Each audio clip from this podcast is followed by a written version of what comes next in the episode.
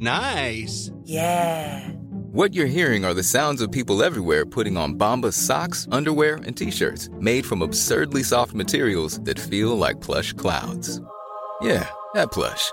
And the best part? For every item you purchase, Bombas donates another to someone facing homelessness. Bombas. Big comfort for everyone. Go to bombas.com slash ACAST and use code ACAST for 20% off your first purchase. That's bombas.com slash ACAST. Code ACAST. Planning for your next trip? Elevate your travel style with Quince. Quince has all the jet setting essentials you'll want for your next getaway, like European linen, premium luggage options, buttery soft Italian leather bags, and so much more. And is all priced at 50 to 80% less than similar brands. Plus, Quince only works with factories that use safe and ethical manufacturing practices. Pack your bags with high-quality essentials you'll be wearing for vacations to come with Quince. Go to quince.com/pack for free shipping and 365-day returns. Systrarna Elvstrands hästpodd är producerad av Media House by RF. Välkomna till Karin och Kristinas hästpodd avsnitt 46. Idag ska vi prata vikten om ett bakande av.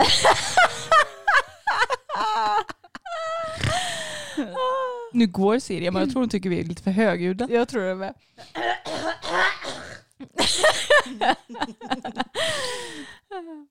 Hej allihopa och varmt välkomna tillbaka till systrarna Elfstrands hästpodd avsnitt 26. Nej, men gud! Jag skulle säga 46, men det är jättekonstigt. Alltså jag och Anna vi har precis ätit lunch och efter lunch så kommer vi i vår lilla blodsockerdipp.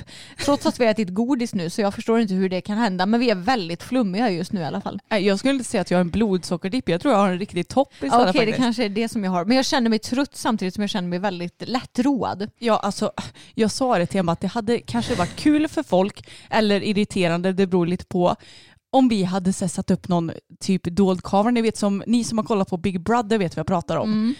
Alltså folk hade tyckt att vi varit helt galna. Jag vet, vi har ju kommit på en egen liten låt idag bland annat. Till Ja, Siri. Vi ska nog inte ens eh, alltså, störa er med att berätta om den eller sjunga den för er, men alltså ja, vi, vi är väldigt lättroade. Vi är ju det och jag vet att Samuel tycker att vår humor är jättedålig.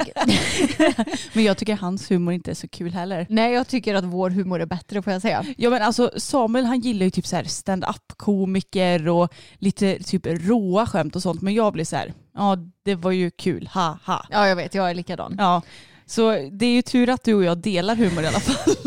Det, det är ju en fördel när man jobbar tillsammans och spenderar de flesta timmarna om dagen tillsammans med varandra. Ja, och jag vill bara kommentera att jag tycker inte Samuel är tråkig men vissa av hans grejer som jag tycker är roliga tycker jag är skittråkiga men sen så kan han allt glimta till med sin humor också. Ja, det håller jag faktiskt med Ja. om. Men eh, vi kan bara ta och börja avsnittet med att snacka lite om hur vår jul var, Anna. Ja, alltså den var supermysig. Och det blev ju bara vi, familjen och Jelle som vi pratade om och Samuel då såklart, men han ingår ju i familjen. Eh, och alltså det var så himla lugnt och skönt och vi bara spelade spel, åt massa god mat. Det kändes så skönt bara. Ja, jag håller med. Det var en väldigt mysig jul och jag är väldigt nöjd med både julklapparna som jag fick och som jag gav. Ja, alltså det är ju så roligt när man känner att man ger bra julklappar. Och framförallt så gav vi mm, äh, bra presenter till mamma tycker jag. För att eh, hon är alltid säger jag ska inte ha någonting men jag tycker det känns så tråkigt att de inte ska få någonting. Mm, alltså föräldrarna är svåra att köpa julklappar till tycker jag. Jag tycker också det för att det känns som att ja, men de är ju värda hela världen kanske. men samtidigt så har man inte råd och lust att lägga ut hur mycket pengar som helst kanske heller. Nej. Och ja, då blir det så svårt att leta i huvudet vad man ska ge dem. Jag vet, pappa är ändå oftast lite lättare för han är ju ändå hästintresserad och rider. Så vi har ju genom åren ändå kunnat köpa en hel del hästgrejer till honom och det gjorde vi i år också. Då fick han ett par vinterfodrade ridskor ifrån vår egen shop Hästhuset. Men mamma är ju lite svårare men vi fick ju till riktigt bra presenter till henne ändå tycker jag. Ja men det fick vi så att hon var jättenöjd. Och jag är också supernöjd med mina julklappar och alltså den som jag kanske blev allra gladast för det är, ah, gud nu låt, kommer jag låta som en tant, men det är en dammsugare. Men eh, mamma var ju så himla gullig och köpte varsin dammsugare till våra hushåll. Mm. En till dig och en till mig och Samuel. Jag, jag vet inte om jag ska ta det här som en liten hint att hon tycker att jag är för dålig på att städa. Antagligen. Ja, och sen så tänkte hon kanske att äh, men, om jag köper en till Emma då måste jag köpa en till Anna också. Ni, det vet ju, vi har ju pratat om det här tidigare tror jag. Antingen på YouTube eller i podden om att det hela ska vara så rättvist hela tiden. Ja, precis. Men eh, jag, jag tänker väl att på sätt och vis är det väl bra att ha det så. Men i alla fall, det är ju en, en eh, skaftdammsugare heter det ju. Den har ju ingen kropp utan det är bara ett handtag som man dammsuger med och det är så smidigt och den verkar riktigt, riktigt bra. Det var inte särskilt eh, stökigt hemma igår men jag bara, nej jag måste prova lite. Men nu känner jag som vanligt när julen har passerat att jag vill bort med alla jäkla tomtar jag har ställt fram. Jag är trött på julgodis och jag vill inte se en enda köttbulle till på länge. Nej, det är det som är fördelen med att heta Emma Elfstrand och inte julpynta sitt hem. Då behöver man inte tänka på det. Det enda jag har det är fyra adventsstakar men de får leva kvar ett litet tag till. Ja, och jag vet att man ska inte städa bort julen förrän, vad är det, typ 13 januari va? Ja, eller sjunde eller vad det nu blir. Ja. Jag vet inte riktigt. 13 dag jul i alla fall. Och jag känner bara, eller heter det, nej 20 dag Knut heter det. jag tror det. Men jag känner bara, va- varför? Alltså, jag tycker det är så konstig tradition för att jag känner att jag vill inte börja ett nytt år med att ha kvar gammal julskit framme. Nej, jag förstår. Ja, men, ja, jag tycker att det är så tråkig tradition och Samuel är så här, ja, men varför måste du städa bort allting? Och nu har jag kvar gran och adventsljusstakar och det får banne mig räcka. Men Emma, när vi ändå är inne och pratar lite om julen så måste jag bara säga en grej som jag tycker är lite rolig och som jag har lagt märke till nu. För att det är många företag som utnyttjar att det är jul på gång och att de gärna har lite antingen så här adventskalender, att de släpper någon tävling varje, eller första, andra, tredje, fjärde advent. Men så finns det också företag som har en tävling kanske varje dag fram till jul. Mm. Och framförallt så tänker jag på Facebook nu. Ja. För det känns som att där är alla sådana här. Men jag undrar lite hur, alltså jag vill inte låta nedlåtande nu för det är säkert många av de, de som lyssnar som deltar i sådana här också, men lite hur desperata folk är. för det var någon som hade delat, om det var Krafts julkalender, då kunde man en dag vinna, håll i dig nu Emma, ja. en mussa. Oj. Ja, men alltså, jag blir så här, det, det finns många företag som har superbra kalendrar Mm. där man kan vinna, inte vet jag, ridstövlar, foder, massa olika grejer. Men jag kände bara, hur kan så många människor ställa upp i en julkalender där man kan vinna en mössa? Ja, nej det, det förstår jag inte riktigt heller får jag säga. Och speciellt inte eftersom de här tävlingarna går ju ändå ut på att du ska, det är väl att man ska dela en bild antar jag då, Mm. på sin egna sida. Och jag är ju absolut inte något aktiv på Facebook i princip. Nej. Men jag vet inte, jag, jag tycker bara att då, då ska folk se att du är med och tävlar om en mössa och att du, är så inom stationstecken desperat att du delar den bilden och ger företaget gratis reklam för att du ska få chansen att vinna en mössa som kostar företaget typ 20 spänn att köpa in. Ja, och som det dessutom står kraft på så då går du ju runt och är reklampelare för dem när Ja. du bär den här mössan också. Precis. Nej men alltså folk får ju såklart göra precis vad tusan de vill Ja. men jag hade aldrig gjort det. Vi är nog lite skadade av vårt jobb också. Ja, antagligen.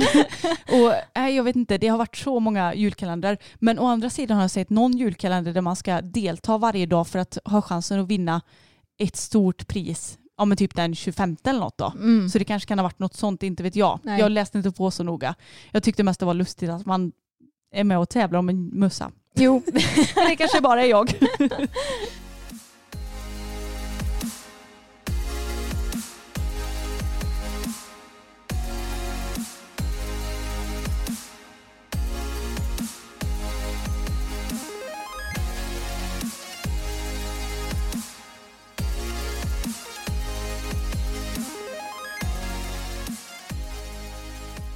Jag tänker att vi ska ta och snacka lite om året som har varit och det kommande året, alltså 2021. För vår del och hästarnas del och ja, men lite våra planer och kanske lite utvärdering och mål.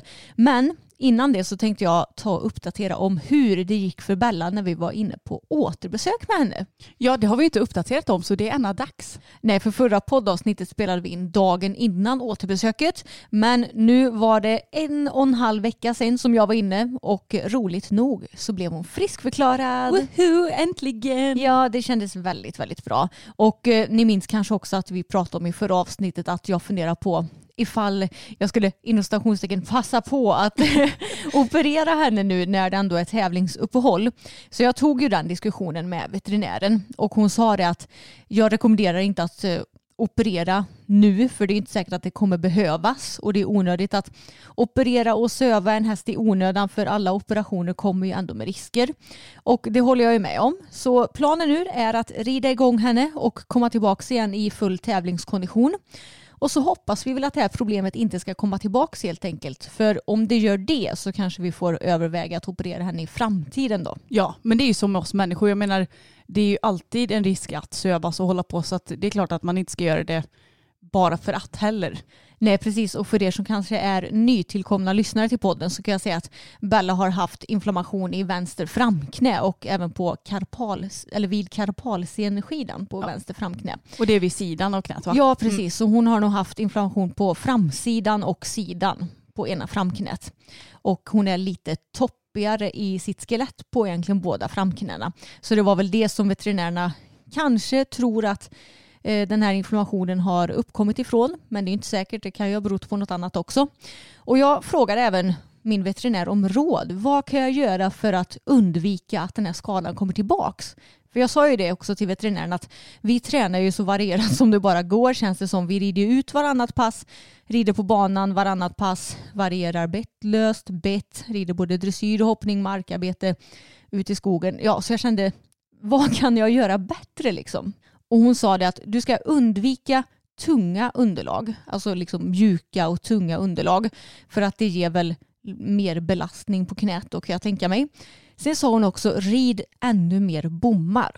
Så planen nu det är att när hon har kommit igång mer då att jag ska lägga in mer bommar så att jag även använder mig av bommar när jag rider dressyrarbete. För oftast ändå när jag rider dressyr så är det ju ren dressyr jag rider och då är det inga bommar utan helt slätt på marken så att säga. Mm.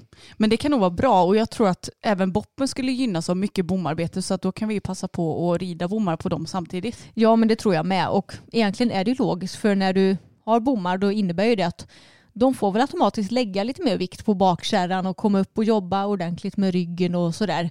Så jag tror att det är ett bra komplement helt enkelt till vår träning. Och jag menar du kan ju fortfarande rida ett normalt dressyrpass bara att du slänger in lite bommar här och där också. Exakt, så det behöver inte vara antingen eller heller. Nej, och jag tror att Bella kommer uppskatta det med för hon är ju verkligen hopphäst deluxe. Hon tycker inte att dressyr är speciellt roligt så jag tror att hon kan bli mer motiverad också av att ha lite mer bommar. Och sen sa hon också att bara liksom träna upp henne ännu mer så att hon blir ännu starkare. För precis som människor som har problem med någonting, det är ju bara att ta dig och mig som exempel som har problem med våra höfter. Vi har ju gynnats av att vi har blivit starkare och tränat upp våra höfter eller vad man ska säga. Och det är väl detsamma med hästar som har problem med diverse kroppsdelar. Så helt enkelt bara träna mer utan att hon ska bli liksom för trött under själva ridpassen sa hon. Ja, så hon ska inte få för mycket typ mjölksyra och sånt då eller? Nej, precis. Inte för mycket träningsverk. Så förstod jag det som i alla fall. Mm. Men jag tänkte ta och eh, berätta lite om hennes igångsättningsschema nu som hon ska ha. Och de två första veckorna så ska jag skritta upp eller avsuttet. Och första veckan var det 45 minuter per dag och den andra veckan en timme per dag. Alltså att hon får skritta som max då. Och sen ska jag gradvis öka hennes travintervaller under tre veckors tid. Och jag ska börja med fyra gånger 100 meter. Alltså att jag får trava max 400 meter då i början. Alltså sånt här är ju så himla svårt för att jag vet att jag fick något liknande igångsättningsschema med Tage mm. men då fick jag ju bara rida på raka spår då. Ja. Och det är så här, hur långt är 400 eller hur långt är 100 meter? Ja precis. Det, det är kan, jättesvårt. Det kan vara lite klurigt men om man tänker att vår paddock är 70 meter mm. så har vi ändå ett ganska så bra öga för vad 100 meter är tror jag. Och det som är skönt med Bella det är att jag kan ju variera både att rida på banan och i skogen. Mm. Så jag får ju verkligen rida hur jag vill bara att jag behöver trappa upp själva gångarterna och hoppningen. Men efter fem veckor då får jag även lägga in gradvis ökande galopp under tre veckors tid. Och hon kan hela tiden arbeta över bommar på marken och efter fem veckor även upphöjda bommar. Så jag tänker att när jag börjar trava så kommer jag att lägga in bommar på marken också. Och sen så kommer jag då att höja upp dem. Och när hon har varit fullt igång i alla gångarter under tre veckor så kan vi börja gymnastikhoppa också. Så när kommer hon vara helt igång då om allt går enligt plan? Ja, jag tänker att hon borde ju vara helt igång om, ja, kanske tio veckor eller vad, jag tror det. Jag, jag har inte riktigt eh, insett här exakt under hur många veckors tid det här träningsprogrammet gäller. Men jag skulle kunna tänka mig det. Ja, så det är väl ändå rimligt att så här, ni skulle kunna komma ut på tävlingar igen om det nu skulle lätta om tre månader. Ja, precis. Ja, Jo, i men mars, det- april typ. Ja, jag tänker att jag kan nog börja hoppträna igen om två månader kanske. Ja. Så det känns bra att eh, jag har ett igångsättningsschema för Bella nu så vet jag hur jag ska lägga upp den kommande tiden och jag vet att både hon och jag kommer att uppskatta att trappa upp träningen också för let's face it, det är inte jättekul att skritta och speciellt inte på Bella för hon är tyvärr, sorry Bella, men hon är väldigt tråkig att skritta på. Ja, alltså både Bella och Tage är jäkligt tråkiga Ja, att skritta. de är det. De båda två tycker att det är så tråkigt och båda Både Bella och Tage är ju mycket bättre i formen tycker jag i trav och galopp än i skritten. Ja, och sen skulle jag nog säga att båda två också kommer igång lite mer under passet. Ja, Även om Bella är ju inte riktigt lika segstartad som Tage, men de är ju båda två, alltså efter lite uppvärmning så blir de som finast. ja, jag håller med. Så jag ser verkligen fram emot när jag får börja rida henne lite mer ordentligt. Boppe till exempel, han är ju väldigt rolig att skritta. Mm, jätterolig, han kan man ju bara skritta om man så vill. Ja, exakt. Men eh, jag får hålla ut lite till. Det har ju snart gått två veckor nu för mig när jag spelar in där. Så jag kan alldeles strax börja lägga in lite travintervaller också. Ja. Och Boppen, jag vet inte, nämnde vi i podden att han var lite knackig va? Ja, Ja det gjorde vi. Och roligt nog så verkar det som att han bara trampat på en sten eller någonting för nu är han jättefin igen. Så det känns väldigt skönt för jag vet inte, jag blir extra orolig för honom nu när han ändå är till åren. Han fyller ju snart 24 eller räknas som 24 och är ju ändå en stor häst med ja, med ganska grova ben och ni vet att man, man blir liksom mer orolig ju äldre de blir tycker jag. För det känns som att så här, de, de blir lite mer sköra på något vis. Men än så länge så verkar han eh, vara stabil och han känns fin att rida också. Och det är ju jag som rider honom lite mer nu när du rider Bella. Ja, precis. För dina två hästar vilar ju. Ja, och eh, man kan säga att eh, Fokus är ganska så uttråkad. Tage har nog inte riktigt förstått att han har fått gå på semester än, men Nej, Tage är lite mer chill av sig. ja, och han har ju aldrig några problem att vila. Han skulle nog säkert kunna vila i flera år och sen hade kunnat sitta upp igen och han hade bara okej. Ja, men det märks på fokus att han är lite understimulerad nu. Ja, och han ställer sig gärna vid grinden och tittar och eh, undrar om inte han ska få komma in och göra Ja. något kul. Men det roliga på sin höjd är att jag borstar och går ut och går lite. Precis, men eh, de får ju vila i två veckor till nu va? Ja, nästan två veckor. Ja, precis. Och sen så ska de ridas igång igen också och det ser väl du fram emot kan jag tänka mig. Ja, jättemycket. Det, det kommer bli en lördag som jag sätter igång de båda två. Jag tror det blir 7 januari om jag inte Mm. minns fel. Så jag ser fram emot det datumet. Men jag måste också säga det att det känns ju som världens semester nu att bara rida en häst var. Jag vet, alltså det känns som att vi sparar så himla mycket tid på det får jag säga. Ja, och det gör vi ju också. Ja, Det tar ju såklart ja, men kanske två timmar extra att rida en häst till för oss. ja. Eftersom vi gör allt själva och ändå lägger lite tid på dem. Precis, det är ju verkligen sant. Så det är skönt för vi har ju ändå bestämt oss för att vi ska ta det lite lugnare nu och ha lite semester. Vet inte hur bra det går med den saken för då har ju vi bestämt oss för att vi ska uppdatera på vår vardagskanal på Youtube också som heter Emma och Anna Elfstrand. Ja, jag vet. Eh, Så när det vanliga inom stationstecket jobbet försvinner så lägger vi tydligen till annat jobb. Men, men vi eh, verkar ju sakna jobba kanske lite Ja, grann va? jag tror det. Och det är ju kul också. Vi har ju inte uppdaterat vår vardagskanal på ett år. Mm. Så det är ju lite på tiden och folk har önskat det. Så, och nu har vi ändå tid när vi bara har två hästar att rida. Ja, och det är liksom inga... Det, det är ju inget, vad ska man säga, prestationsbaserat för fem öre utan vi, ska, vi gör det för att vi tycker det är kul. Ja, exakt. Så gå in och prenumerera på Emma och Anna Elfstrand på Youtube också.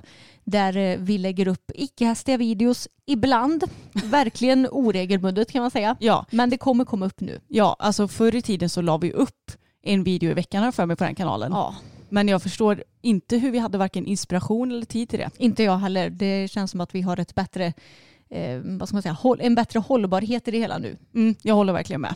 Men nu är det ju alldeles strax nytt år och jag tänkte att vi kan väl ta och sammanfatta lite hur 2020 har varit för oss och kanske prata lite om hur det har varit för ridsporten i allmänhet. Mm, det låter som en bra idé tycker jag. Och om jag ska börja lite med mitt år så måste jag säga att även om det varit ett skitår med tanke på pandemin så har det ändå varit ett ganska bra år tycker jag. Mm. Och jag tycker att det känns ganska skönt att ändå gå ur det här året och känna att ja, men även fast allt inte har varit som vanligt så har jag ändå tagit med mig mycket bra grejer. Och ja, såklart min största framgång är ju med fokus. Ja. Alltså jag är så glad och stolt över att vi har för fasen hopptävlat hela tre tävlingar det här året. Mm. Och det var ingenting som jag trodde när jag köpte honom. Nej. Och att vi dessutom lyckades norpa både en clear round rosett och en eh, placering är ju bara en stor fet bonus. Mm, det har varit ett riktigt kanonår för er. Ja men verkligen, så att det känns som att otroligt många pusselbitar har fallit på plats och jag är mer än taggad på att fortsätta att utvecklas tillsammans med honom. Mm. Och Tage har ju också varit fräsch hela året. Mm. Och han vann ju dessutom SM tillsammans med Maria i Ja. paradressyr. Så även om det är den enda tävlingen han har eh, gått så har det ju verkligen varit eh, en riktigt toppresultat för honom. Verkligen, och jag måste säga att det roligaste med honom har ju varit de två senaste hoppträningarna som vi har deltagit Ja. i. Och att han varit så fantastiskt fin att rida och att jag ändå fått ett självförtroende i att vi fixar avstånden. För det har ju varit min största oro Mm. tidigare. Och nu är jag taggad på att kanske förhoppningsvis komma ut och hopptävla lite istället. Ja, nej men eh, det förstår jag verkligen. Och jag måste säga att mitt 2020 har varit riktigt bra. Jag har haft eh, ganska dåliga år innan dess, alltså rent eh, psykiskt eller måendemässigt. Jag har ju haft eh, hypotyreos som jag inte har fått behandlad förrän 2019 och sen fick jag också utmattningssyndromdiagnos 2019 och mådde väldigt dåligt både då och innan det. Men det känns som att 2020 har liksom blivit året som vi har blivit bättre på att vad ska man säga, begränsa oss lite utan att för den delen gör ett dåligt jobb utan jag tycker att vi har gjort ett asbra jobb i år men vi har också kunnat sätta gränser så att vi ändå har varit lite lediga ibland. Ja, jag tycker också det. Det känns som att nu har vi ändå gjort det här i några år och vi har nog kommit lite mer underfund med hur vi ska göra.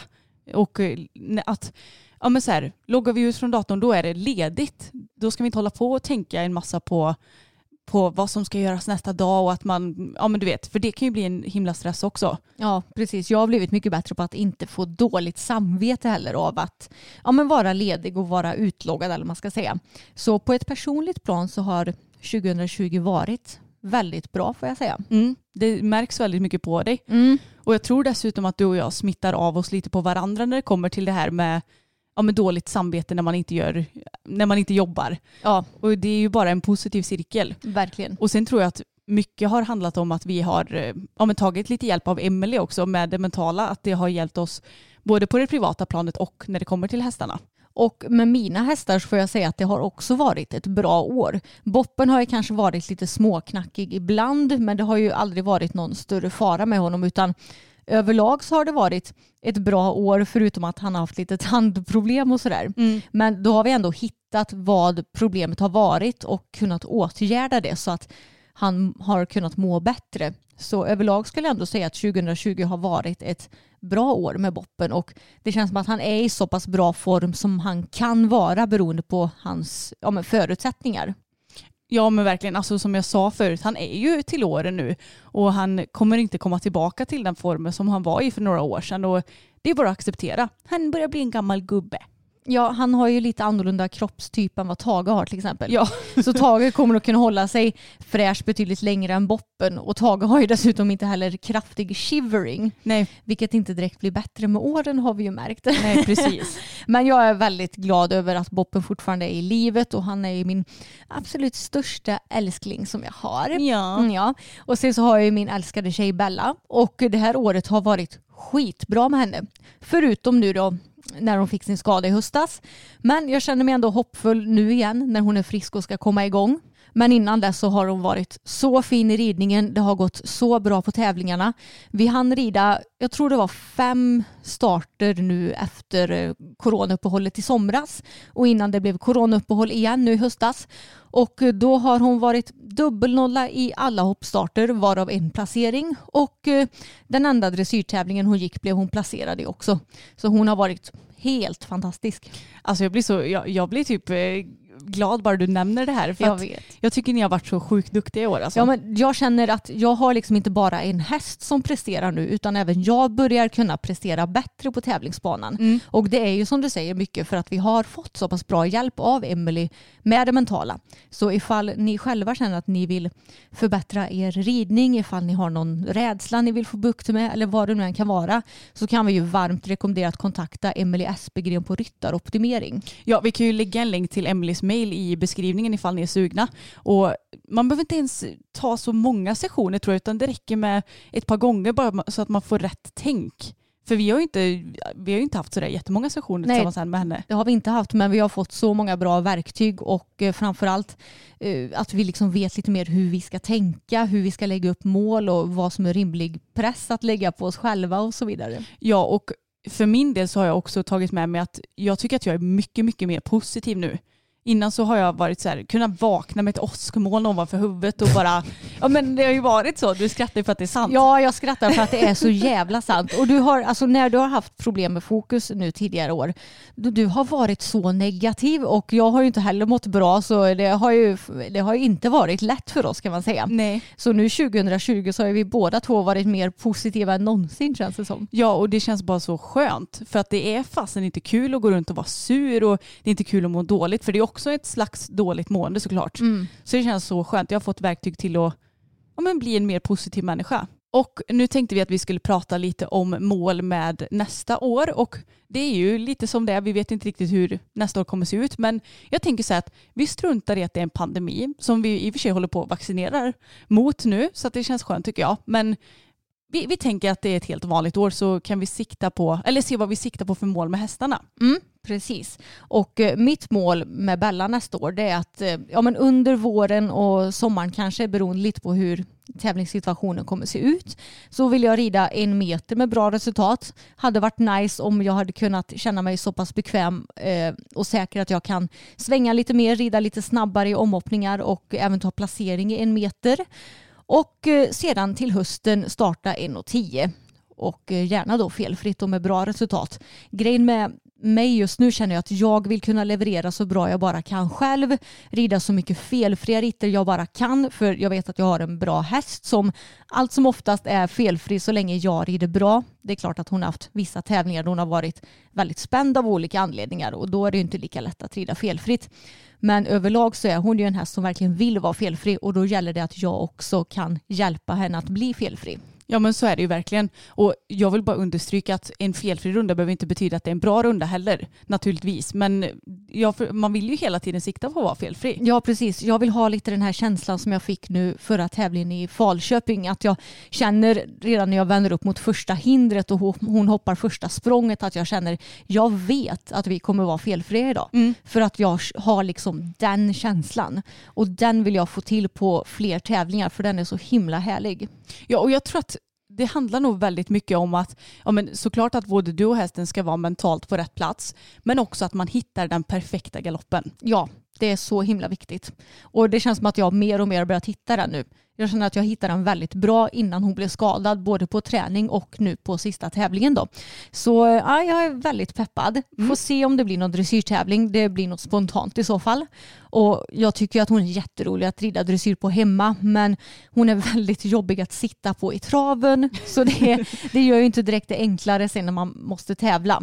Men jag får se, kanske blir det dressyr då också och eh, då skulle jag ju hoppas på att få bättre känsla på banan än vad jag har haft tidigare tävlingar för hon tycker ju inte det är så kul att dressyrtävla så det blir ju lite att hon dör inne på banan. Ja hon är inte lika framme för skänke som hon är hemma. Nej, exakt. Boppen har jag dock inga planer på att tävla under året utan ja, men planen med honom det är att han ska hållas igång och förhoppningsvis vara så fräsch i kroppen som han bara kan vara. Ja och får man feeling så är det klart att han kanske kan gå en tävling. Ja, Men- herregud, det, det skadas ju inte han Nej. av liksom. Nej precis och jag tror att han tycker det är lite kul att komma ut på äventyr också. Det tror jag med. Men det är inte så att vi bara, ja ah, men nu vi ska hoppa så här och så här många klasser. Nej, precis. Med mina två små grabbar då, eh, den ena är ju väldigt liten tycker jag. Det är kul för övrigt, en liten anekdot är att vi får ganska ofta frågan om Tage är en ponny. Ja, Men han är faktiskt hela 162 centimeter över havet. ja det, han ser ju så liten ut bara för att våra andra hästar är så stora. Mm, och för att han är väldigt kort och kompakt. Precis. Men det hade ju varit så roligt att komma ut på hopptävling med Tage igen. Och jag tänker att alltså 80, absolut max 90 centimeter banor, att vi åker ut på det. Ja, 90 är inga problem. Nej, men jag känner också att det kanske är lite vår maxgräns också. Ja, på tävling kanske det är. Ja. Men eh, du kommer inte tycka att 90 cm är högt om ni tävlade. Nej, det tror inte jag heller. Men det känns som att alltså på, på träning nu så har vi hoppat banor som har legat på upp till en meter och det känns ju inte som några konstigheter men han blir ju kräsnare ju högre det blir. Ja. Då måste han komma helt perfekt och det är inte alltid så himla lätt att komma helt perfekt på hinder. Och han är ganska så dålig på att taxera själv och då måste jag ratta honom rätt och det det, jag, jag gör inte det till 100 procent. Det gör nog ingen kanske men, men Nej, vi är ju inte perfekta. Nej men precis. Men det hade varit skitkul för jag tror att jag tror att vi hade kunnat göra väldigt bra ifrån oss för att han är väldigt rolig och jag vet ju sedan tidigare att han tittar inte på någonting, han tycker det är kul att tävla, tycker snarare att ja men du vet han blir bara piggare och piggare ju längre banan går Mm. och ja, men han är väldigt härlig att ha med sig på tävling, väldigt okomplicerad. Och med fokus, ja jag har väl ganska många små mål med honom. Jag vill att han ska bli mycket tryggare i sig själv.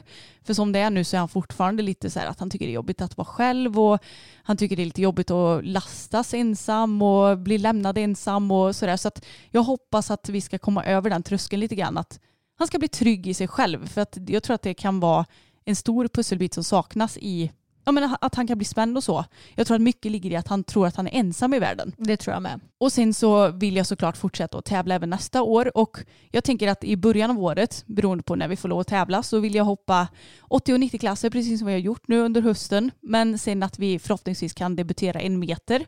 Och när det blir det är jättesvårt att säga tycker jag. Men antingen typ till sommaren eller till hösten beroende på hur mycket vi lyckas få tävla. Det tror inte jag kommer vara några som helst problem. Nej men det känns så här att vi ska ha ett litet höjdmål här nu, det känns helt sjukt.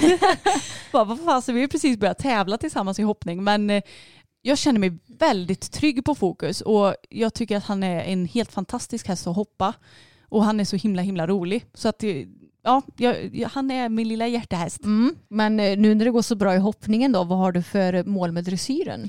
Ja, så det är så himla svårt för att dressyr är så, ursäkta mig, men jävla mycket svårare.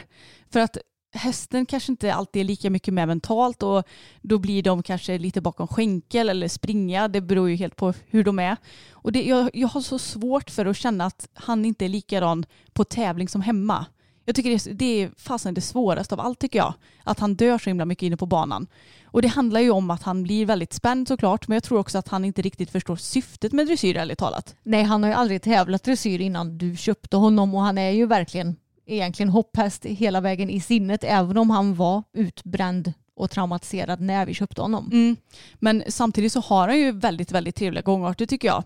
Så att jag tänker att jag tränar på och eh, vår dressyrtränare Amalia säger att ja, men vi siktar mot medelsvår C tycker jag. Även om vi kanske inte kommer ut och startar, det är det första vi gör när vi startar dressyr. Men vi får se lite när det blir dressyrtävlingar. Jag kommer inte ha något specifikt upplägg.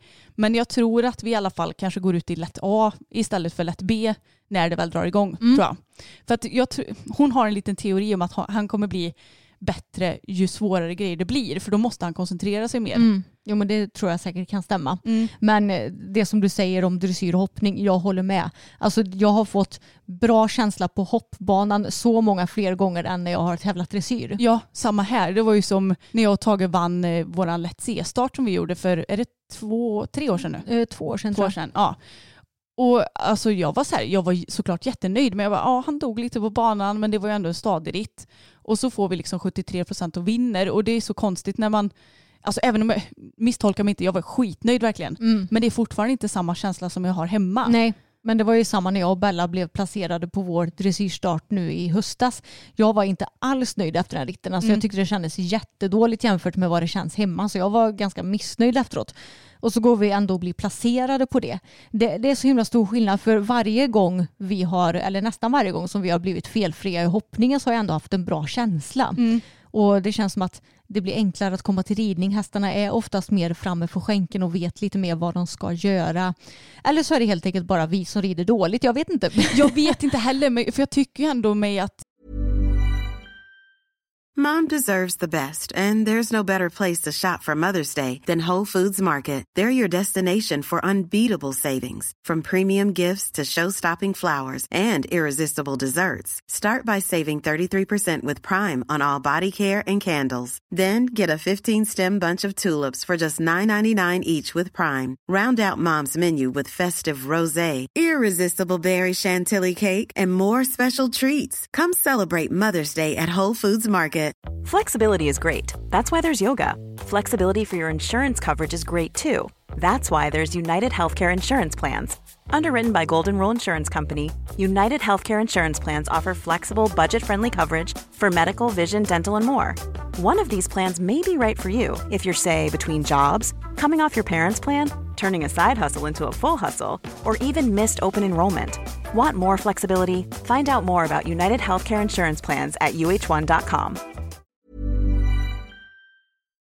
att jag rider betydligt, betydligt bättre på tävling nu än vad jag gjorde för några Mm. år sedan. Och att jag verkligen inte slutar rida. Men jag vet inte, ja det kan ju vara att jag spänner till mig på något vänster som jag inte ens märker själv. Men jag tror att det är jättemånga, speciellt hobbyryttare som känner igen sig i oss. För jag vet inte hur många gånger man har läst på olika forum att deras hästar dör inne på banan och vad ska jag göra? Så jag tror det är nog supervanligt verkligen. Mm. Men vi får se. Jag tror att med mycket mentalträning, för det kommer vi såklart fortsätta med också nästa år. Och med mer rutin så kanske det lossnar till slut också. Ja, och jag har ju också ett litet mål med Bella och det är att jag vill ju att hon ska bli kanske lite mindre sur, lite mer positiv och därför så ska jag också såklart fortsätta att mentalt träna henne mycket så att vi kan få en starkare relation tillsammans och bli ett eh, ja, men bättre team helt enkelt och att hon kan bli en lite mjukare häst för hon är ju en otroligt dominant häst och jag skulle vilja ha henne lite liksom lite på en lite mer trevlig nivå eller vad man ska säga. Ja, lite softare.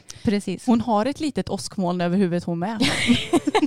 Hon har det, men det är kanske därför som eh, jag funkar så bra med henne för jag har ju varit van med dig sen, jag föd- eller sen du föddes. Sant. Men på tal om det här med mentalträning så måste jag ju bara nämna mitt och fokus framsteg som vi har gjort. Ja. Han har ju vilat nu i, ja det blir nog en och en halv vecka nu ungefär Mm. när vi spelar in där. Och när det här släpps, för vi spelar faktiskt in måndagen innan. ja, dagen innan. Dagen innan ja, Mm. menar jag. och alltså det var så roligt för att jag bara okej jag måste bara ta ut honom lite i paddocken och testa lite. Han var helt lös. Emma och Tage stod i mitten av paddocken och vi hade såklart stängt grinden. Och så tänkte jag nu ska jag bara testa och liksom longera honom eller leka cirkelleker som det heter. Pekade ut honom och visade vägen och han började galoppera som jag bad honom om. Och han springer runt i en cirkel och verkligen har huvudet in mot mitten mot mig för att se vad jag vill att han ska göra. Och så bara jag vänder mig mot honom, tittar på hans rumpa som vi har lärt honom att de ska göra när de ska vända upp och stanna. Och han tvärnitar och går fram till mig. Mm, han var så duktig verkligen. Och du står ju dessutom helt still ska tilläggas. Så du, du går ju liksom inte ens runt utan du har ditt huvud åt ett visst håll. Ja. Och sen så galopperar han runt dig även när du har ryggen mot honom. Mm. Och även när du har ryggen mot honom så går ju han typ böjd med sin hals som en banan för att han hela tiden tittar på dig. Ja. Och han galopperar ju nära dig också. Ja. Vad kan ha varit? Typ så här tre, fyra meter ifrån kanske. ja, något sånt. Mm. Och det är ju ändå ett gott tecken på att han vill ha kontakt med mig. Mm. Och att han, ja, men att han tyr sig till mig. Ja, Och det kändes så fint och, och ja, det kändes så jäkla fint bara. ja, jag skulle vilja ha lite mer den, eh, att Bella gjorde detsamma mot mig. Mm. Men hon är ju mycket, mycket mer självständig än vad Fokus är och mycket mer dominant. Så ifall jag ska lyckas med det med henne så kommer jag ju att få träna mycket mer för de är ju verkligen totalt olika hästar. Ja, jag skulle precis säga det. Att jag tror att det är kanske en liten fördel med att Fokus är så osjälvständig. Att han verkligen söker trygghet hos andra. Men det, jag vill ju också att han ska bli mer självständig. Mm. Men kanske inte så mycket. Han får gärna känna sig trygg ihop med mig såklart. Men att han ska kunna känna att han kan stå i transporten ens som att det inte är någon fara. Och lite Mm. sådana grejer tänker jag ju mer på. Ja, det finns ju för och nackdelar med eh, alla typer av hästar och det gäller ju att vi lär oss att hantera de olika typerna av hästarna helt enkelt. Ja, verkligen. Och jag tror att 2021 så kommer jag ha med mig en kommentar. Du la ju upp en film på din Instagram för, ja det måste vara någon månad sedan eller två nu. Mm. Där du hade lite sneaky klippt ihop en video på mig och Fokus med våran utveckling under åren. Ja. Och då var det en eh, person som skrev en så himla fin kommentar. Och hon skrev Anna erbjöd honom en andra chans och han tog den. Ja. Och då började jag typ lipa för jag bara åh vad fint. Men jag ska verkligen ha med mig den kommentaren i bakhuvudet för att det ger mig fan lite styrka. Alltså, jag måste säga att jag är så sjukt stolt över mig själv och fokus vart vi har hamnat någonstans nu. Och vi kan ju bara bli bättre än så här. ja, verkligen. Så det känns... eh, Jag, jag är så jävla taggad på ett nytt år. jag alltså. tror att 2021 det kommer verkligen bli ditt och fokusår. Tror du det? Ja, det tror jag. Det här avsnittet är sponsrat av The Skin Agent och deras nya antiskavstift för hästar och hundar som heter Horse and Hound Anti-Shave Stick. Och Anna, vi har ju använt det här stiftet nu i ett par månader. Ja men det har vi hunnit göra och eh, som vi sagt tidigare så är det väldigt roligt med en sån här ny och eh, spännande produkt och det är roligt att vi har fått lov att testa den. Och eh, som ni vet så får våra hästar skav på vintern. Alla fyra får det faktiskt. Ja, på lite olika ställen. Men om vi ska ta och snacka lite om Tage och Boppen då, för de har vi ju ändå haft längst och de har ju alltid haft skav på samma ställen på kroppen. Ja, Tage han får främst vid skänken, alltså man kan säga nästan halvvägs upp på min vad ungefär där stubben sitter och jag vet inte om det blir att den kanske gungar lite fram och tillbaka, att det ruggar upp hans päls och att han får skav av det. Och boppen får väl främst uppe på eh, schabrakslutet va? Ja, precis bakom sadelläget kan man säga. Och i år så är eh, båda två halvklippta, det vill säga att ingen av dem har ju päls egentligen vid skänkeläget, men båda två har ju päls uppe på ryggen. Så Boppen har ju päls där han får sitt skav och Tage har inte päls när han får sitt skav. Och det är ju bra för då blir det ganska så lätt för oss att kunna utvärdera den här produkten, hur det funkar på olika sorters pälsar. Ja, och vi kan ju börja snacka om eh, Tage då. Minsk går först liksom. och han har faktiskt inte fått något skav överhuvudtaget i år. Och jag är så himla glad över det för att även om vi, vi har ju haft vissa år som han inte har varit klippt överhuvudtaget heller utan han har fått gå med sin päls för att han kanske varit skadad eller vi har inte tyckt att det varit någon idé att klippa honom. Och han har ju fått skav både när han haft kvar sin päls och när han varit klippt. Då ser man liksom att ja, men man ser den klippta pälsen men där skänkelskavet kommer så blir det som en mörkare fläck. Och man ser att han blir nästan helt kal där. Men alltså ingenting. Ingenting. Nej, det har funkat så himla bra på honom. Mm. Och det är dessutom väldigt enkelt att applicera på en klippt häst för då behöver du inte arbeta någonting med handen utan du kan bara ta stiftet och dra på. Så det är ju otroligt smidigt också. Ja men verkligen så att jag är, jag är superglad. Ja, och om vi går vidare med Boppen då. Han har ju som sagt kvar sin päls uppe på ryggen där han får skav och han har ju jätte jättemycket päls. Alltså jag har nog aldrig sett ett vanligt halvblod som har så mycket päls som honom. Så med honom så får jag ju ta på själva stiftet först och sen så arbetar jag in det med handen för att det ska komma ner ordentligt i huden. Vilket vi ju pratade om i förra avsnittet så det får ni gärna lyssna på om ni vill veta lite mer varför det är så viktigt att själva produkten kommer in ordentligt i huden.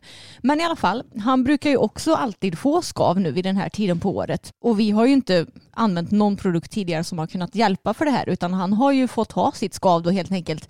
Men nu i år, han har inte fått något skav alls än heller och jag är så förvånad för vi är ju alltid skeptiska när vi testar nya produkter och det ska man väl vara också tycker jag. Men det har verkligen funkat på båda två. Ja, alltså det är ju jättekul när ens skepsism inte blir uppfylld eller vad man ska säga. ja exakt. Och även om jag får jobba lite mer med boppen så tycker jag fortfarande det är väldigt smidigt och det är en smidig del i själva rutinen. Det är bara någonting jag gör efter att jag har borstat men innan jag sadlar. Så det är liksom ingenting som jag glömmer bort att göra heller. Nej, och jag måste säga att jag tycker att det är en väldigt billig lösning också. För att jag vet att det är många som kanske köper diverse prylar och lägger på istället som ska mjukgöra lite. Men de är oftast dyra och det är krångligt att ta på och hej och hå. Det här är liksom smidigt, det funkar på alla ställen. Du behöver inte köpa flera olika luddmojänger att sätta på utan det är en produkt du behöver bara. Ja och den är dryg också, den Mm. håller länge. Jättelänge så att nej, vi, vi är så nöjda. Och vill ni testa den här produkten eller någon av The Skin Agents andra produkter så har vi en rabattkod som är Elfstrand15 och med den så får ni 15% rabatt. Och vi har länkat till The Skin Agents hemsida i beskrivningen. Den är www.theskinagent.com. Stort tack till The Skin Agent för att ni är med och sponsrar den här podden. Ja, men nu när vi släpper det här avsnittet så är det ju den 29 december och det innebär att om två dagar så är det nyårsafton och det är dags för ett nytt år. Och det här med nyårsfirande, det är någonting som, alltså jag har alltid tyckt att det varit typ den jobbigaste högtiden för att jag har alltid tyckt sen jag var yngre och man ändå började att umgås lite mer med kompisar på den här högtiden så har man fasen fått fear of missing out, alltså FOMO, vad man än gjorde. Mm. Ja, Jag, jag vet inte riktigt om jag har haft samma känsla faktiskt där. Nej det kanske du inte har. Nej. Det, det är såklart olika för alla. Mm. Men jag vet att det spelade ingen roll om jag gick på en fest som en kompis hade så tänkte man, åh men tänk om de har roligare på den där festen Mm. eller eh, undrar vad de där personerna gör nu eller jag kanske hade haft det mycket roligare hemma med mamma och pappa. Alltså vad jag än gjorde så hade jag typ lite ångest. Mm. Och jag tror att det är väldigt, väldigt, väldigt vanligt och att det är väldigt många som känner igen sig i det jag pratar om just nu.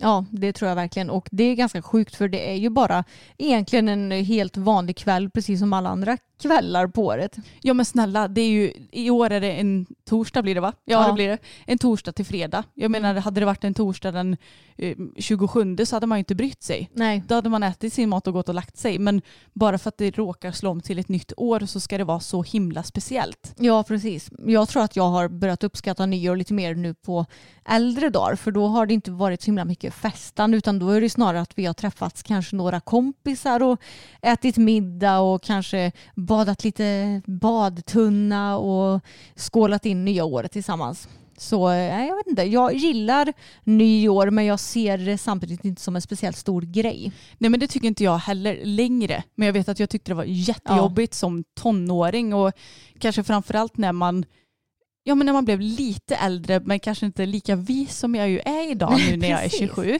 Nej men du förstår vad jag menar. Ja. Nu tycker jag det är supermysigt för att men man, vi kanske brukar dra ihop några kompisar och käka som du säger och bara bada badtunna och det är underbart. Mm. Jag måste säga att förra året var nästan min favorit nyårsafton tror jag. Mm. För då satt vi i eh, mitt och Samuels badbad. Vi var sex stycken va? Ja.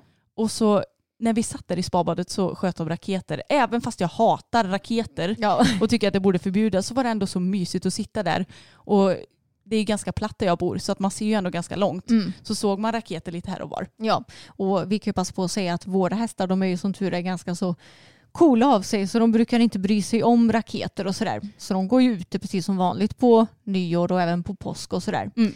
Och det brukar inte vara några konstigheter men det är ju alltid någon här och kollar till dem liksom vid Ja, ja. tolvslaget. Vi lämnar dem ju aldrig ensamma. Nej. Men eh, de eh, är ju vana vid att det kommer sådana här, vad heter de, jasplan Ja, precis. som kommer ganska nära och sånt. Så att eh, det är våra krigshästar. Precis. Nu kommer jag att tänka på, vi fick någon kommentar på YouTube att, vi, att du skrek när du red. Ja just när det. vi red någon challenge.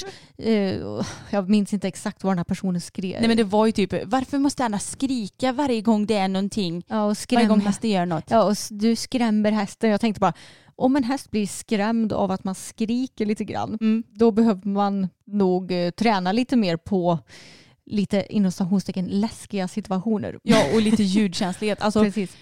Jag hade ju märkt om Tage dessutom hade blivit skrämd av Ja. min skrik. Då hade jag ju tystnat. Exakt. Vi har ju ändå haft hästar som har varit lite ljudkänsliga. Jag vet att Abbe var det till Mm. exempel. Och då fick man ju träna på det. Men eh, alla våra hästar nu, de bryr sig nog inte ett skit om att man skriker lite grann om man sitter på dem. Nej alltså jag, Fokus reagerar nog mer om det skulle typ eh, fladdra upp en fågel än om jag skriker till. Ja, det tror jag egentligen att de allra flesta hästar gör. Mm. Jag tror att de flesta hästar bryr sig inte så mycket om du skriker lite. Nej men sen så vet jag ju också att ja, men vi har ju varit på ridskola och så här och då vet jag att det har funnits situationer där hästarna kanske börjat springa lite och eleverna har börjat skrika väldigt mycket och högt för att den Mm. får panik och då kan ju hästen börja rusa ännu mer och det är klart att i sådana situationer är det en helt annan grej. Ja, jag tror att det är därför som ridlärare lär barn att skrik inte på hästryggen för det är ju för de situationerna. Ja. Att om du får panik ska du inte skrika för då kan ju det snarare smitta av sig på hästen. Mm. Men ett litet tjoho-skrik, det är ju ingen fara liksom. Nej, och jag skulle precis säga också att det, det är ju lätt att säga också. När man har panik så kan man inte riktigt rå för vad som sker. Precis, så är det. Ja, men det blev ett eh, sidospår som eh, alltid här i Ja, podden. och eh, jag kom på ytterligare ett sidospår nu Anna. Jaha. Eh, Jag och Anna vi är ju så pass gamla att vi är födda i början på 90-talet. Mm. Det vill säga att vi har ju varit med om millenniumskiftet och vi var ändå så pass gamla att vi minns det. Men du, på tal om det. Ja. Jag minns att jag var skiträdd för millennieskiftet. Varför det? Ja men eh, låten med Markoolio kom ju ut strax innan millennieskiftet om det var ja, men i slutet av 99 och då kommer jag ihåg att han sjöng eh, men typ åh millennium 2 och vad ska hända då? Och då tolkade jag det som att det kommer gå åt fanders alltihopa. Du tolkar det som att apokalypsen var på väg. Ja men typ, och hur kan man ens tänka så när man bara är sex år gammal? ja. Jag vet inte, jag, jag var lite rädd för vad som skulle eh, komma skulle men det var ju bara en vanlig dag precis som alla andra. Precis. När, när millenniumskiftet skedde så var ju du sex år och jag åtta år. Och eh, då var det, minns jag, på Stora torget i Vara så var det en kör med ett gäng barn som vi var med i då, den Ja. kören. Vi ingick där. Precis, och sen så var det tror jag fyra vuxna. Mm. Eh, Och vi skulle då sjunga Happy New Year av ABBA. Och då var det de fyra vuxna, de sjöng själva verserna och sen så stämde vi andra in i kören in i refrängen. Just det. Betyder det att det här att vi måste sjunga lite på den här låten också Anna? Nej, men vi kanske kan, är det lagligt att spela upp en snutt i podden? Ja det tror jag säkert går bra.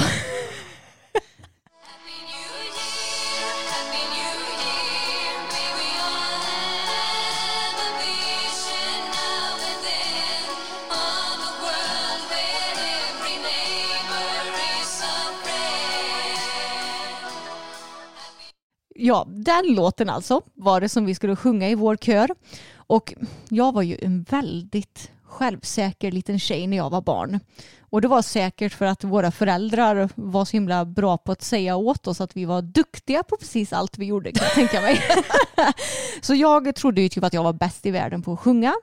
Och jag tyckte ju att de här fyra vuxna som sjöng verserna, de var ju väldigt medelmåttiga, de var inte speciellt bra. Så varför kunde inte jag få sjunga verserna också? Varför skulle jag bara få sjunga refrängen tillsammans med ett gäng andra barn som också var medelmåttor? Tänkte du också så? Eh, Gud, jag minns inte. Det var ju så otroligt länge sedan. Jag var ju trots allt åtta och du var sex och Mm. du kanske inte var lika mm, självsäker som jag var. Nej, men jag minns att jag tyckte att det var väldigt kul. Ja, det minns jag med och väldigt mysigt även om jag var lite så här, "Ah, jag vill också sjunga eh, verserna för jag, jag var ju så jävla nördig så jag kunde ju såklart hela texten från liksom topp till tå trots att jag var åtta år och den var på engelska. Jag, jag kan säga att jag, idag så sjunger jag lite som jag gjorde när jag var sex år gammal för att jag vet knappt vad de sjunger egentligen. Nej, Jag, jag trodde ju wish and och du bara de sjunger wishen. Jag bara aha. jag har ingen koll. nej. Så vi har helt enkelt sjungit i en kör vid millenniumskiftet. Det Mm. var väl säkert strax innan tolvslaget som vi sjöng kan jag tänka mig. Ja men jag tror det. Mm. Och jag tänker så här, gud vilket mysigt nyårsfirande ändå att ha det så. Ja, och jag kommer ihåg när man tränade tillsammans med kören inför det här. Vi var ju typ vår gympasal eller matsal tror jag på skolan och Ja. tränade på det här. Kommer du ihåg det? Ja men jag, ja, jag kommer ihåg det. Nej, så ett eh, litet eh, memory from back in the days. Ja, alltså jag kan sakna, jag tycker det är så roligt att sjunga i kör. Ja. Och när man får sjunga i olika stämmor och sånt. Mm. Jag fick ju, när jag gick i skolan, så jag har ju gått på estet. Och så här i efterhand så tycker jag ju inte att jag är världsbäst på att sjunga direkt. Men jag är heller inte dålig, jag är ganska medelmåttig. Precis som de i kören då Emma. Precis. Men eh, däremot så var det så kul när vi hade körsång, för vi hade ju det som en kurs. Och killarna i klassen, de kom ju typ aldrig ihåg hur de skulle sjunga, så det var så ofta som jag fick gå med och sjunga i deras stämma. Mm. För att jag har ju en ganska så mörk röst och ett ganska så lågt register eller vad man ska säga. Ja. Så att eh, då fick jag ofta gå in och hjälpa dem. Men annars så är jag en allt om ni undrar. Okej. Ja, det är säkert jag också. Om ni undrar. Jag har aldrig provat så jag vet inte. Men jag har ju lite ljusare röst än dig. Fast jag tror knappast att jag har ett bättre sångregister än vad du har. Nej men alltså jag har så sjukt dålig falsett. De, de, alla sånglärare som hade mig under mina tre år de försökte att hjälpa mig med min falsett men det var ingen som lyckades. Ja, herregud. Och falsett är kort och gott att man sjunger väldigt ljust och går upp i, alltså det heter att man går upp i huvudklang istället för röstklang så att man liksom, Jag sjunger väldigt mer i halsen än i magen. Kan man inte säga det? ja eller i näsan nästan kan man Ja. säga. Jag tror att folk vet vad falsett Ja, är. man sjunger ljust i alla fall och jag kan inte det kan vi ju ta och tala om. Men jag måste bara ta och berätta om ett par anekdoter som har skett nu för mig det senaste. Vissa skedde för ett litet tag sedan bara att jag har glömt säga det. Men jag tar och börjar med en anekdot som skedde ja, men här om natten ungefär. För vi har haft väldigt många sadelstölder här omkring Västergötland de senaste månaderna egentligen. Eller Mm. hela hösten har det varit sadelstölder. Ja dessa jäkla Ja. idioter. Jag vet och jag blir ju så himla nojig och det sätter sig i huvudet på mig. Och jag har liksom nästan planerat upp ett scenario i huvudet där jag vet precis vad jag ska göra om jag skulle vakna i natten för jag går upp och pissar en eller två gånger minst varje natt. Och jag märker att det är någon som är liksom på gården. Liksom hur jag ska göra då för jag tänker ju inte låta idioterna stjäla våra sadlar om man säger så. Nej, men du får inte avslöja ditt, din plan Nej, ifall någon lyssnar. Precis, men eh, ifall det är någon sadeltjuv som lyssnar här nu. Mitt sovrumsfönster är precis ut mot gården. Jag är väldigt lättväckt och jag går upp och pissar två gånger om natten så ni vågar inte komma hit.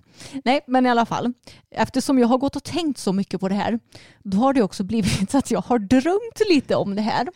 Den senaste sadeltjuvsdrömmen, det, den skedde, ja det var för några dagar sedan när jag och Jalle sov tillsammans i min säng. Och då vaknar jag, eller nej, då, när jag ligger och sover, då drömmer jag att du och jag ligger och sover i min säng av någon anledning. Och att vi vaknar upp och märker att det är en sadeltjuv på gården. Och vi går ut till stallet för att eh, hindra den här tjuven då. Och då märker vi att det är en kvinna faktiskt. Det kan man ju inte tro. Nej. Som har brutit sig in i sadelkammaren. Men hon har inte snott sadlarna utan hon har bara snott våra schabrak. Stal hon alla schabrak eller stal hon bara de vi hade på sadlarna? Bara de vi hade på sadlarna. Alltså gud vad roligt. I- Inte att man ska snacka om så här värde och sånt. Men de schabraker vi använder allra mest det är sådana som vi fått sponsrade dessutom. Så vi Ja. har inte ens lagt ut pengar på dem själva. Jag vet. Eh, Och sen så typ flydde hon och då följde jag efter samtidigt som jag typ pratade med polisen i telefonen. Ja, det var lite flummigt men Mm. det är den första delen av drömmen som är rolig. Att hon kommer och snor schabrak. Schabrak. Hon kanske var en sån här som, som älskar schabrak mer än livets själv. Exakt, men sen så var hon inte så smart att hitta resten av schabraken vi hade. Nej, aj då. Nej, det är väldigt kul. Men en annan rolig anekdot, det var när jag var inne med Boppen hos veterinären för ja, någon månad sedan kanske. Och han skulle kolla sina tänder och då så skulle han röntgas, för de brukar ju oftast röntga tänderna.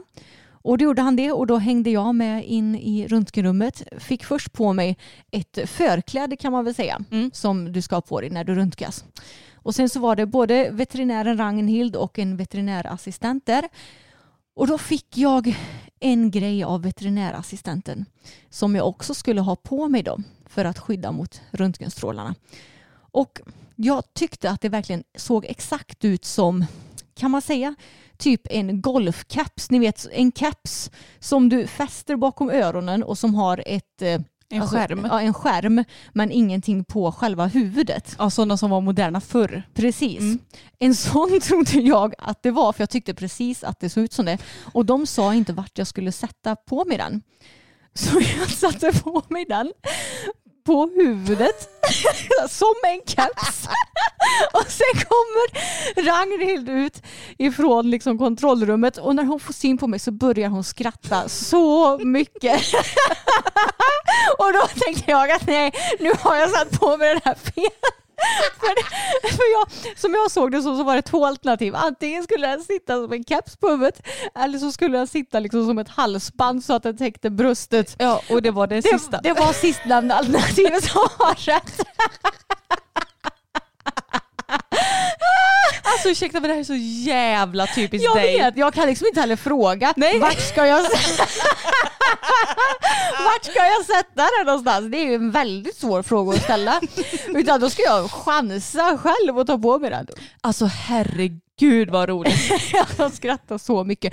Och det hade de kanske inte gjort ifall det hade varit någon annan person. Men de vet ju ändå liksom vem jag är. Ja, vi har ju sett många gånger. Precis, och nej, alltså det var så roligt. Så vi skrattade så mycket åt det. Och sen så fick jag byta plats. Så att jag satte på mig den som ett halsband istället så den kunde skydda mitt bröst. Men alltså har du aldrig varit med när den här struntgats förut eller? Jo, jag, det är ju det som är det värsta. Jag har ju det.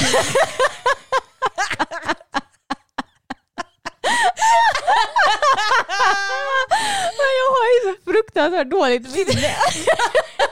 Men alltså jag fattar att du kanske inte kommer ihåg så här, ja men det var 34 eh, på den ordern. Mm. Men att du inte minns hur man sätter på en viss grej på sig själv. Nej, jag vet.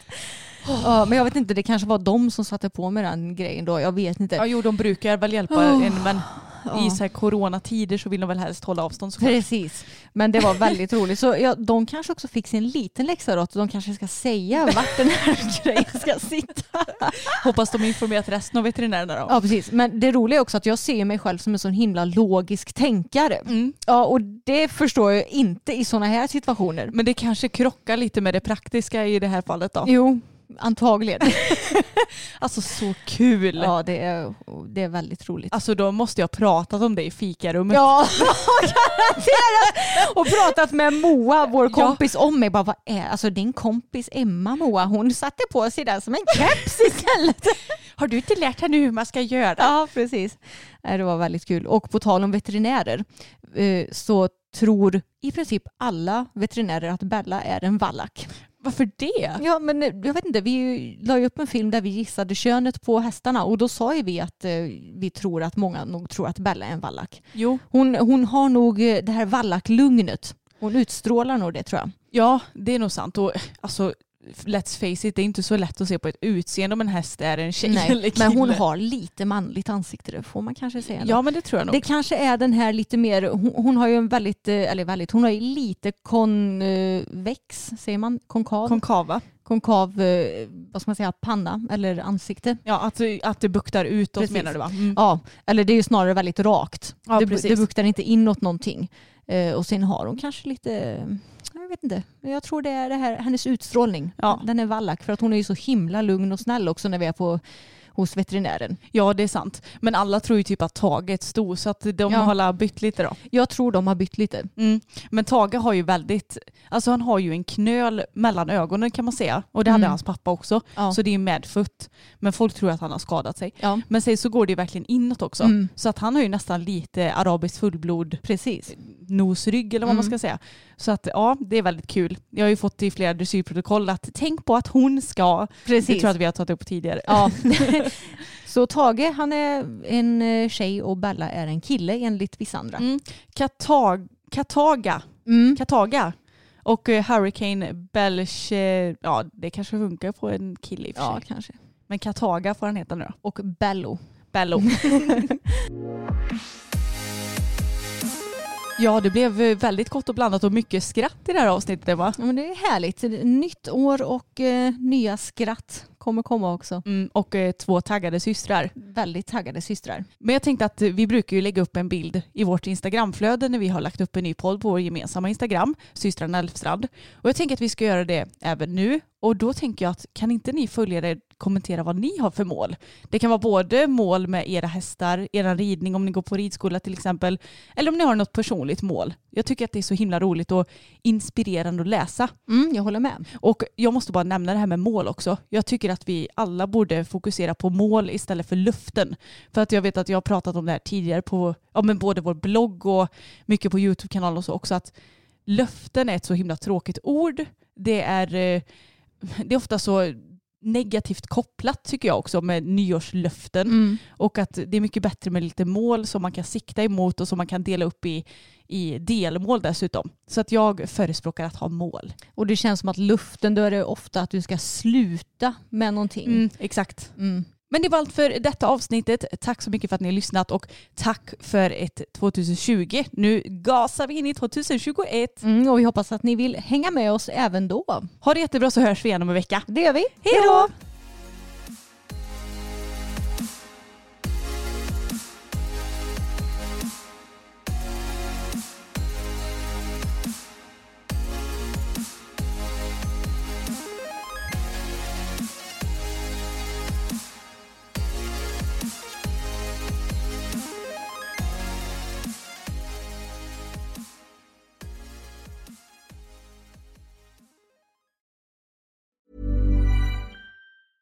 Planning for your next trip? Elevate your travel style with Quince. Quince has all the jet setting essentials you'll want for your next getaway, like European linen, premium luggage options, buttery soft Italian leather bags, and so much more. And is all priced at 50 to 80% less than similar brands. Plus, Quince only works with factories that use safe and ethical manufacturing practices. Pack your bags with high-quality essentials you'll be wearing for vacations to come with Quince. Go to quince.com slash pack for free shipping and 365-day returns. Mom deserves the best, and there's no better place to shop for Mother's Day than Whole Foods Market. They're your destination for unbeatable savings, from premium gifts to show-stopping flowers and irresistible desserts. Start by saving 33% with Prime on all body care and candles. Then get a 15-stem bunch of tulips for just $9.99 each with Prime. Round out Mom's menu with festive rosé, irresistible berry chantilly cake, and more special treats. Come celebrate Mother's Day at Whole Foods Market.